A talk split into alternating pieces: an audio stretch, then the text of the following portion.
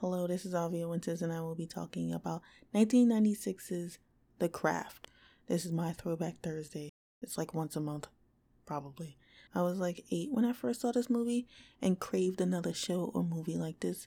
Since then, I have watched numerous witch dramas like Secret Circle, Worst Witch, the 90s one, Eastwick, and even read a lot of books like Harry Potter and more to get my fix. Some disappointed me and others made me obsessed with it even now. I am in Slytherin, says Pottermore. Since this movie is like 25 years old, there will be spoilers, but also watch the movie if you can. This one is my all time favorite, like my number one favorite movie. So let's talk about the plot because it's gonna take like two seconds. It's about a new girl named Sarah at school gets introduced to her true nature by three other girls who needed a fourth. We're gonna talk about the characters. So we have Sarah. She's the main character, but she's the most generic, pretty new girl everyone either loves or hates, um, or tries to befriend, and the boys pay attention to because she's someone new.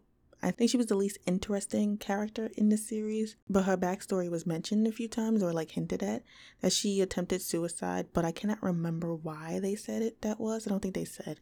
I believe it was due to depression. Sarah wanted to be liked by everyone and also like or at least to get along with people. She did seem like she had insecurities, but all four of them did though, but um, different types or different reasons to their insecurities. So let's talk about Rochelle. Rochelle, who is very beautiful, by the way, and should never feel insecure, but she had to deal with racism from the most popular girl in school, or at least it seemed like it.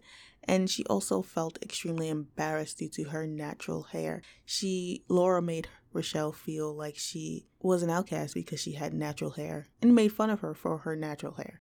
Although you can see black extras in the background, Rochelle was in a predominantly white school and was always bullied because of it. And also, well, from only Laura did it. Also, Laura thought that she was her competition when it came to swimming, so she kept verbally attacking her. So Rochelle attacked her where Laura loved a lot about herself, which is her hair and she deserved it for a while. You can see Rochelle was feeling bad after a while. So, Bonnie. Bonnie, low key, I was Bonnie in real life because of the insecurities she felt, and also all she wanted was to be beautiful and feel beautiful. Who didn't feel this way in high school at least once?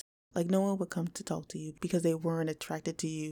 And so you hid when you could just to have as little attention on you as possible because then you would probably be the laughing stock. Bonnie had to wear those burn scars like a badge she couldn't take off and also a reminder of what happened to her. Bonnie is my favorite character. I also love Neve Campbell because I resonate with her.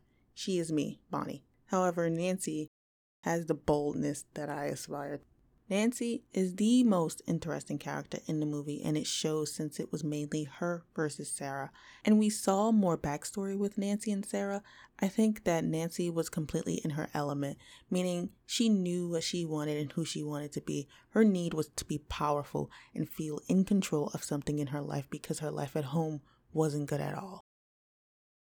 I feel like certain topics weren't explored as much uh, as they could have and I would have loved if they did, but sort of hinted like Nancy and her mom's relationship, or Nancy and her stepdad.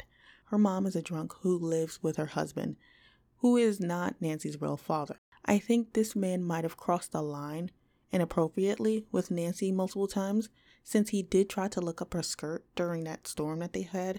I think this is the reason why Nancy wanted more power. She felt hopeless and powerless Look at where she lived. You know, she was in a trailer park and was sick of her mom's husband or boyfriend. He was a husband. So she killed him. Also, she had insecurities as well, like the other three girls. She used to mess around with Chris, and he probably used her, which is why she disliked him. And I don't think she still had feelings for him, but she punished him due to what he did to her beforehand and before the movie started, and was too weak to do anything about it and also what he did to Sarah. I love that she tried to stick stick up for Sarah because she's one of them, but um she didn't have to go that far. This is why I say she's the most interesting character. She also had fear before even though she didn't show it. She didn't have fear of dying or anything once she had all the power of Manon. So the spells. I remember seeing the behind the scenes the actors being scared because the lightning was real. It wasn't set dressing or special effects. So maybe they were all thinking that the spell was creating this effect to the weather. Also, Sarah did not seem interested in doing the spell. Her voice was so dull when she was saying the spell. She was so done with this. I did love the iconic spell, light as a feather, stiff as a board. That was when they were awakening their powers in a fun way, before it turned all serious. And also, Sarah was feeling like she belonged with them. You could see they bonded really well. When Bonnie's mom came in and she's like, Are you girls getting high? I loved that part. I was always wanting a group of friends like them, minus all powerful Nancy. Nancy, with her powers, become completely her true self, mad with power, and doesn't like the fact that Sarah no longer wants to be part of the four, but they need her to keep their power strong, I guess. Bonnie said they need the four from the beginning, so would they still need her now that they have all this power? I think so but she does not need them since she's a natural witch.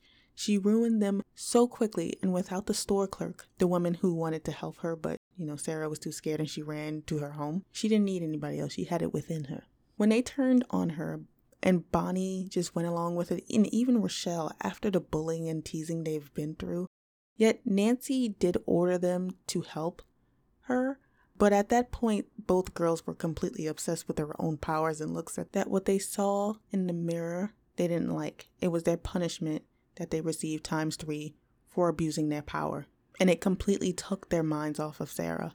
They became vain, basically. But then again, all they wanted was things pertaining to beauty, though. I mean, they were teenage girls, though, you know, acting as teenage girls. I don't know if they were teenage girls at the time. I wonder if they had helped Nancy with her fight with Sarah, could the three of them have won? Also, Sarah's powers came from within, meaning her mother was a witch. Sarah's mom died when she was having her and probably transferred her powers over to her child. I would have loved to see more backstory on Sarah's mom or another movie. Like either the power was transferred or Sarah's mom was like protecting her or helping her the entire time. But she needed, Sarah needed the help from Bonnie, Sarah, and Rochelle. One of my favorite parts or lines in the movie is she's gonna cry, I'm gonna cry, we're all gonna cry. Um, those guys were funny, like annoyingly funny. By the way, have you seen Skeet Ulrich in Riverdale? I don't watch the show, but the man is still very attractive, by the way. He and Bonnie, Neve Campbell, were in Scream together, both The Craft and Scream surprisingly came out in the same year. I just searched that up and I did not know that. I don't know which one came out first though. Overall, although I want to speak about this for a very long time, I can't. But I did love this movie. I do love this movie. What more can I say? I know the movie word for word, so no one watches it around me and my family. Anyways, that is all for tonight. I don't want to watch The Craft Legacy. The movie popped out of nowhere for me and 2020 was a weird year. I don't know what came out that year, so I'm kind of like catching up. I saw the trailer and was upset, but reasons for that will possibly be in another podcast. Until now, it's been Avi Winters. You better watch out for those weirdos out there, unless you are the weirdos. Laters.